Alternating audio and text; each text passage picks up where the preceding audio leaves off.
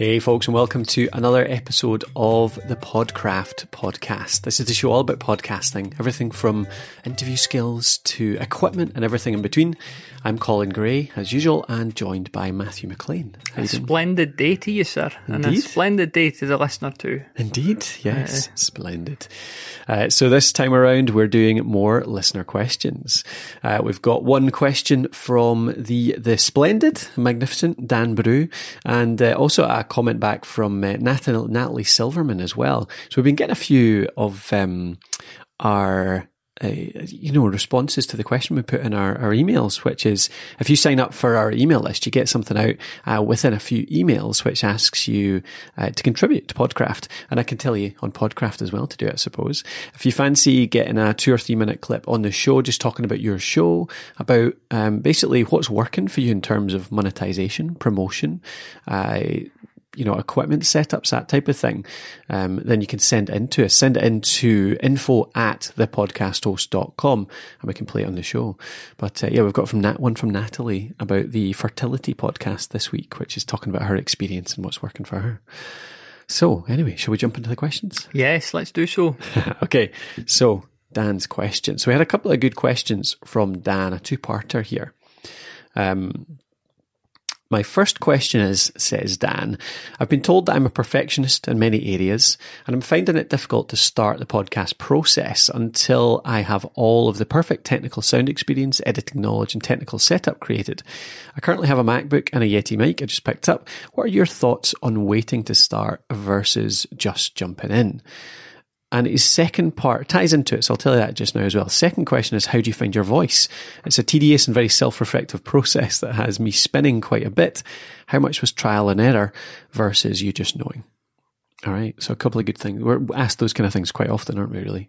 Yeah, it's a big issue, isn't it? The yeah. the, the, the, perfectionist uh, angle, um, perfection, perfectionism versus progress is yes. always the way I kind of think of it because exactly. uh, all those times that you're thinking that you're working by getting all this stuff in place, yeah. it's not half as effective as actually just going ahead and doing yeah. it. And yeah. you know, you're if you're new to podcasting, you're not going to be unfortunately except, exceptional straight out the gate. It's going to take a bit of practice. Yeah, uh, yeah. You could read all the books, listen to all the tutorials, watch all the videos. Yeah. Nothing comes close to, to just experience, does yeah, it? Yeah. And I, I think as well, practice isn't good practice, if that makes any sense. Yeah. Because if you're not doing it for real, if you're just practicing walking around in your house or even just doing a practice recording that you know is not going to be going out live, it just doesn't count because you just don't have the pressure to really learn, to really reflect from it.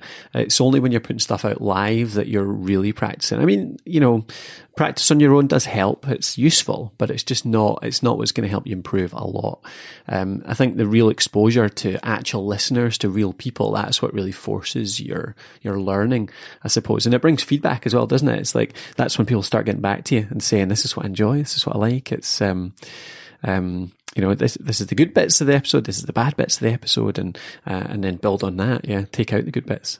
Yeah, you want to you want to get yourself in the game for a number of reasons. Mm. I mean, even you know, it comes down to things like your podcast reputation, how long you've been uh, out there, how long you've been in iTunes. Yeah. I know we we talk about, and I'm maybe contradicting myself. Don't don't obsess over the iTunes stuff. last year, week, but you know you you get your show on iTunes, it's going to rank higher than shows that are newer than it. Yeah, yeah. Um, in searches, which search is important. Yeah. Things like SEO, you, you want to get yourself in the game yeah, because yeah. every day that you're not launching, you're not you're not here. You're sitting on the sidelines. Yeah, People yeah. are taking you over, bypassing you. It's a good point, actually. It's something that. Um, a friend of mine, Andy Brown. You've met Andy, haven't you? A yeah, few times. No, yeah. Uh, he runs a show called uh, Triple Your Clients and you can find it over at triple, tripleyourclients.com, I think. Um, but he said to um, another friend of mine, actually, when she was looking to, to launch her podcast, um, and she was procrastinating, it was exactly the same thing. She's a bit of a perfectionist too. And he said to her, well, what, what are you going to do? How will you feel if somebody launches the exact idea, the exact podcast, the exact concept that you're looking to launch in the month or so leading up to when you're finally getting perfect. And she said, I'd feel terrible. It would be a complete, you know, it would be a total kick in the, in the stomach. I'd, I'd I just, yeah, so yeah, that forced her actually next week she launched her show based on that. So that was really good. Um, yeah. So think about it. How would you feel if somebody in the meantime launched something that was just what you're looking to do? Would it make you feel bad? Well, if it does, then get it out there. what about the finding your voice stuff? Have you got any tips on finding your voice? Is there any kind of standard stuff you tell people when they ask you about that? It's a funny one, isn't it? Because when you start, uh, when you get into like recording your own voice, uh, and you know, it started for me back um, a good few years ago now when I went and studied radio. So yeah. it, it, was completely new to me sitting down in front of a microphone uh, and watching it r- record. Yeah. Um, and your immediate reaction is to to become really formal um, because we're used to seeing presenters on the TV, you yeah. know, news presenters and that. Yeah. So you immediately um, you become really formal. You maybe talk like you don't actually talk in real yeah, life. Exactly. One of the most uh, useful exercises that I found myself doing because I would listen back to episodes and think it's it's fine, but it just it doesn't really sound like me. So say I'd be like out one night, uh, just sitting in the pub with one of my friends, and yeah. maybe I'd be explaining something, and I was conscious of like, how do I sound as I'm explaining this? Yeah, yeah. Because it's completely natural you want your podcast or most podcasts anyway to sound like you're just chatting to a friend, the yeah, listener's yeah. your friend. So just being conscious of like how how do I sound as I'm telling this story, this wee anecdote, yeah. and then trying to think, well, how how do I then go and replicate that when my friend's not sitting there? I'm not in the yeah. pub. I've now got a microphone, and again, it's it, it, just comes through practice, doesn't it? And being aware of that. Yeah, definitely. I mean, I think uh, it's something that I have done myself. I've uh, uh encouraged other people to do, and I think it works quite well. Is actually just to commit to sharing a few episodes with some good friends. So I I don't do this enough, to be honest. But uh, and I feel it's something that came up at the conference I was at last week. Actually, CMA Live. It was a big a big theme of the conference was finding your voice, being more honest, being more authentic, and stuff like that. And I think um, eh, on the website on the podcast host, we still haven't quite. Well, I, I think you're good at it. I think I'm good at it when we write, but sometimes we can kind of fall into, you know, you fall into that trap of wanting to sound professional, knowledgeable, all that kind of stuff. Like make sure people, you know, it's kind of a lack of confidence in a way, I suppose. You're wanting to make sure you sound uh, trustworthy. So you end up writing in slightly bigger words or more convoluted sentences mm-hmm. than you mm-hmm. would normally. And I think I don't do that enough. But see if I I have done it once or twice in the past, committed to, um, before recording an episode, I said, right, I'm going to share this with a friend of mine. And while I was recording that episode, it suddenly, because I was aware of the fact I was going to share it, I suddenly became a lot more aware of how I spoke.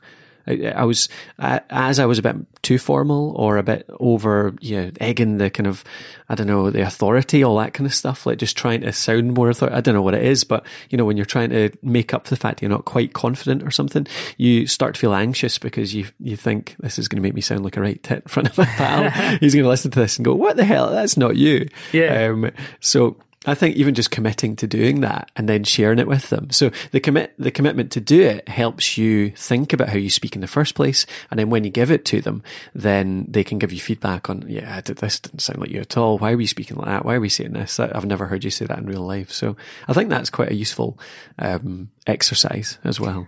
just one thing add there as well. You're saying about the website and maybe, you know, there's times where you think it doesn't really sound like us. Yeah. So you've got to ask yourself, if I'm putting out my podcast in completely my own voice, might that put a few people off? And the answer is maybe it will. Yeah, but the people yeah. it doesn't put off will probably like you much more for it. Yeah. So it's like I always say to people, like having a smaller audience isn't necessarily a bad thing. Yeah. Because it's yeah. a more loyal audience. Yeah. So like you'd rather have much fewer people who really, really like you than a large group of people who think ah, he's all right, but they've soon forgotten about you because you just a bit generic and trying to please everyone. Aye, so absolutely, yeah, totally, totally agree. Better a thousand people that love you than ten thousand that are pretty ambivalent to you.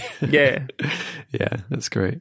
Okay, cool. I hope that helps uh, you, um, Dan. I hope that helps answer your questions, Dan. Do, do get in touch. Let us know how you're getting on with that it sounds like you're pretty early on in your journey. So it'd be cool to hear when you get the show out there, uh, how you did find your voice, like whether you um, did a few exercises at the start, thought you were cracking it, or whether it took you a few episodes to get in there. So do get in touch again. Um, anyone else too, if you're out there listening uh, and you want to send us a question, send it in to info at thepodcasthost.com uh, or you can tweet us any short ones at the podcast host, and we'll include it on future shows. We'd love to get more, uh, lots more listener questions in in future. So now I'm going to play our comment from Natalie. So this is from Natalie Silverman from the Fertility Podcast. And this is her thoughts around what's working for her, what's not working for her, um, generally how it's going with her podcast just now. Hello, I'm Natalie and I host the Fertility Podcast, which launched in September 2014. And I've just published my 85th episode. It's for anybody who has found their route to parenthood hasn't been straightforward. So they're not able to get pregnant naturally and possibly having to have fertility treatment or consider other ways. I get about three to 400 listeners every episode. I release an episode weekly. I get new listeners uh, through iTunes, Stitcher, Spreaker, Acast. The podcast is on all sorts of platforms. I also have a Patreon page. Um, I use Facebook and Twitter mainly, and I'm just starting with Instagram. And as far as monetizing the podcast, I've got a Patreon page, which I need to do more with. Um, but I'm delighted to say I've now got two sponsors who have signed up for 12 months. And I'm currently in talks with some other sponsors about getting them on, uh, on board. And I'm also starting to create bespoke content for other people as the fertility podcast podcast because it's all kind of relevant subjects. So if you want to find out more, uh, just go to thefertilitypodcast.com. Thanks very much, Natalie. That's great.